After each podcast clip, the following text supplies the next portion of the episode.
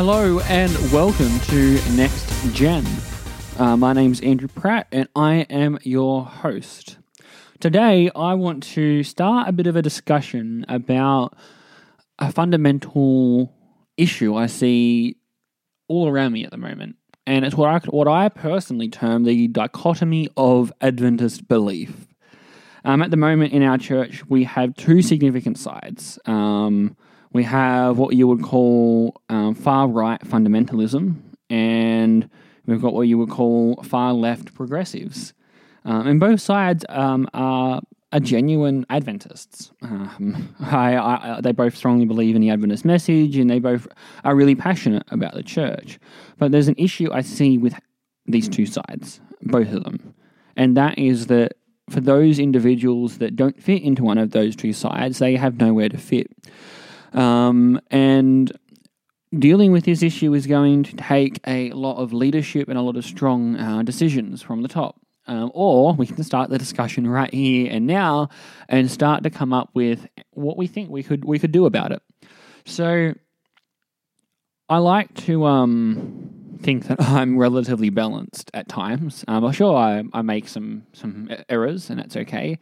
Um, but I'm constantly learning, and I'm trying to learn how to keep all of my ideas in tension so that I stay a relatively balanced individual.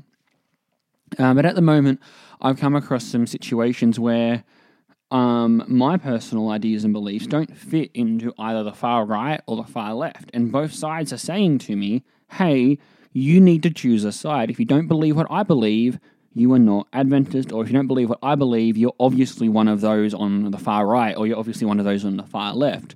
Um, and that really mirrors in many ways what's happening right around the world, not just in your church, but in the wider world. So, um, let's start with the issue of centralism or trying to find a spot in the center. Now, we're not going to get into what either side believes. Um, I, I, believe that is a discussion when I have someone else on the podcast with me and we can go through it together. Um, otherwise, um, it's a little bit not just dangerous for me, but I think it isn't wise for me to go through that discussion. Um, so, just recently, I was um, in a Facebook discussion, which isn't a great place to discuss um, anything to do with religion or politics or anything really. So Facebook, that's really not the best place for discussion. But I was there anyway, and I noticed that every time I tried to walk a a line that was neither left nor right, I basically got told by both sides, "Hey." You need to choose a side. They didn't say those words, but that was a message that, that came across. And the thing is, is I want to ask the question: If we have a dichotomy where we have two sides rather than a spectrum of belief, how are we as a church going to progress in the future when a lot of our members are just not going to fit in, and a lot of our pastors are just not going to fit in? Um, just recently, there was an event where I felt like I didn't fit in because I wasn't conservative and I wasn't progressive. And I'm just wondering is there anyone listening to this that feels like that? Do you just feel like you just don't fit?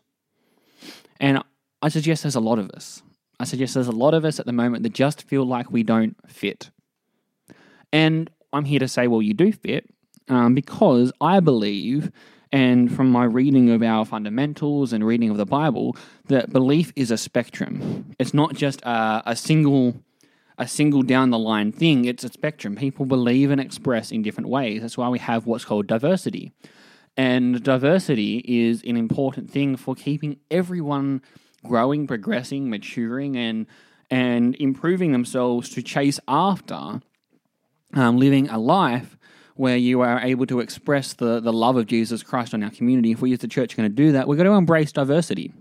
And I believe that the current, what I call, as I've already termed, dichotomy of belief is hampering our global mission. Now, by really uh, defining sides in our church, it's meant that uh, whenever you do mission, whenever you do bring someone new into the church, they end up on one of those sides, whether you like it or not. And I think that's a dangerous precedent to set because it, all that it does is say to those people who like to be in the middle or that are naturally in the middle from what they believe says to them that they aren't valued. Now, I don't agree with every opinion on that anyone has, and I think that's natural.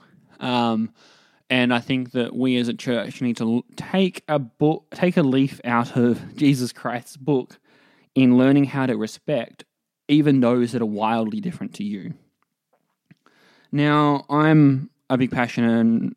I'm sorry. I'm really, really passionate about community. I love trying to build community, and community is always diverse. However, community and having healthy communities is something that is beginning to not be valued the world over. So I have just in uh, here in Australia finished um, our federal election. Um, I voted a few weeks ago. We all voted. It's compulsory, and it was really interesting to look at the results. Our country is polarized, just like America and Britain, and at the moment, even well, really any country that you look at is polarizing. Uh, the it's either extreme right or extreme left, and there's very little in between. And um, as a society, I, I'm going to suggest that we have created shades of grey. Sorry, we have we have basically labeled shades of grey as evil. You can't ha- take bits and ideas from different different parts and and build up your own worldview. You have to either choose the progressive worldview of accepting everything no matter what, even when it goes against your morals, or you got to choose the right view of not allowing any any difference. And I I really struggle with that because I love people. I, I don't want anyone to feel like they miss out on feeling accepted and loved and a part of a community. And it really does bring a bit of a bit of heartache to me when when that happens. So in our church, we are actually mirroring the state of politics the world over. Uh, I've I've um I've really struggled seeing the fact that our church has actually really taken on that right versus left uh, philosophy, and it's probably been unintentional, um, but it has been exacerbated by the um, current leadership and also the way in which um, the leadership words things that motivates both sides to really pick up steam against each other. And I don't believe that that is what Christ would want. So if you've I'm actually going to use the Bible here today, which I probably should use every single week. So if you've got your Bible there, I want you to open it up and go to the book of Luke. Um, it's the book of Luke, and we're gonna I'm gonna have a quick read of something in Luke 14. And this passage kind of means a lot to me. And if you come and hear me speak on Sabbath, I'll probably end up using the same passage at the moment, which is what I'm writing my sermon around. Sermon's very different to this. So you go to Luke uh, 14. I'm going to start in verse, uh, where are we? Verse 7. Actually, no, verse 1. And it says, One Sabbath, which is Saturday, when Jesus went to eat in the house of a prominent Pharisee, he was being carefully watched. Sounds familiar. There in front of him was a man suffering from abnormal swelling of his body. Jesus asked the Pharisees and experts in the law, Is it lawful to heal on the Sabbath or not? If you know anything about Jesus, he was a bit of a uh, healer on the Sabbath, and he often upset the Pharisees. But they remained silent. So, taking hold of the man, he healed him and sent him on his way. Then he asked them, If one of you has a child or an ox that falls into a well on the Sabbath day, will you not immediately pull it out? And they had nothing to say. When he noticed how the guests picked places of honor at the table, he told them this parable. When someone invites you to a wedding feast, do not take the place of honor, for a person more distinguished than you may have been invited. It's it's so cool. Here we go. Then he starts to tell them. And then he says, If so, the host who invited both of you will come and say to you, Give this person your seat. Then, humiliated, you will have to take the least important place.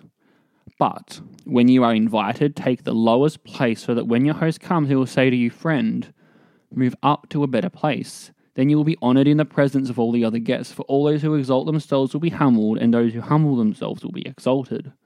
And then Jesus said to his hosts, who were the Pharisees, When you give a luncheon or dinner, do not invite your friends, your brothers or sisters, your relatives, or your rich neighbors.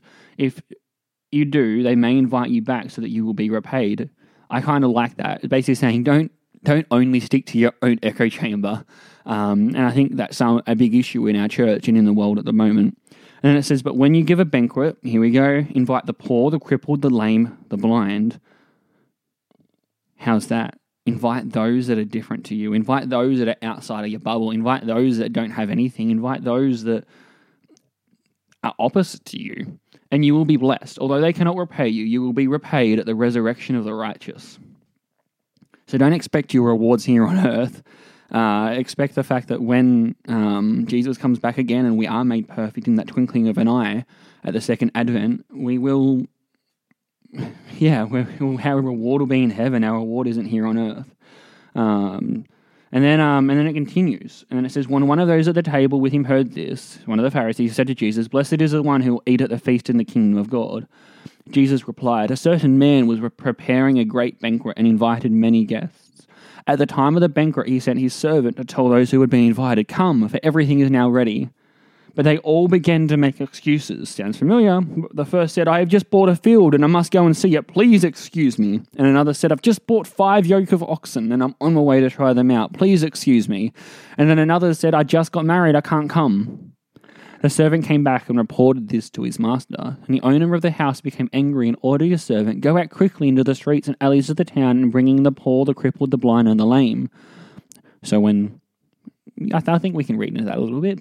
So the servant said, When you ordered, what you ordered has been done, but there is still room. Then the master told his servant, Go out to the roads and the country lanes and compel all to come in so that my house will be full. I tell you, not one of those who were invited will get a taste of my banquet. I think that's um, that's really beautiful. I love that parable so much, and I love the, the little parable before when Jesus was talking with the Pharisees. I have really noticed that we tend to fuel our own echo chambers, me included. Um, and I'm I'm really trying to look outside of my echo chamber and expand my worldview. But a lot of people label anything that differs to their view as evil or as not of God, or they use all manner of excuses. But I think that we need to remember that no matter what side we're on, we are all ultimately on the one side of Jesus Christ. I, I really do struggle when when we try to make the gospel exclusive because the gospel is not exclusive. The gospel is inclusive. Jesus didn't just die for a few people, he died for everyone. And he wants all to accept him. It's, it's on us to, to accept him and his fullness. Uh, there's, a, there's a lot of uh, contra- controversy around at the moment in the church and in our wider community. Um, when we look at the world, it's, there's a lot going on. But I think that we actually need to be willing to step outside of our echo chamber, step outside of the feast that we've created, and humble ourselves um, at the ultimate feast in heaven. We, uh, I, liken this to when Michaela and I were were planning our wedding. We sat down just um, actually before we got engaged, um, and we added up how many people would need to come to a wedding of ours. And we, we only got through family members to start with. And, and just with family members alone, we had over 200 people we'd have to invite. We hadn't even got to invite our friends yet. That was an eye opening experience. But I, but I, I really believe that that helped me to actually say, hey, you know what, family's important. Neither Michaela or I wanted to have a big wedding. We ended up with 160 people at our wedding, which is a lot. And yeah, it, it was a lot of work, but it was worth it. That's the thing, because we wanted to share with family and friends, not just our love for each other, but we wanted to provide a feast where we could all come together and just be and just be who we are. Jesus doesn't call us to actually, you know, make everyone the same of us. Jesus calls us to come just as we are. If you if you go back and you read that passage again, what does it say in verse let me let me double check that I write this. From verse 12 through to verse 14. It says, And Jesus said to his host, When you give a luncheon or dinner, do not invite your friends, your brothers, your sisters, your relatives, or your rich neighbors.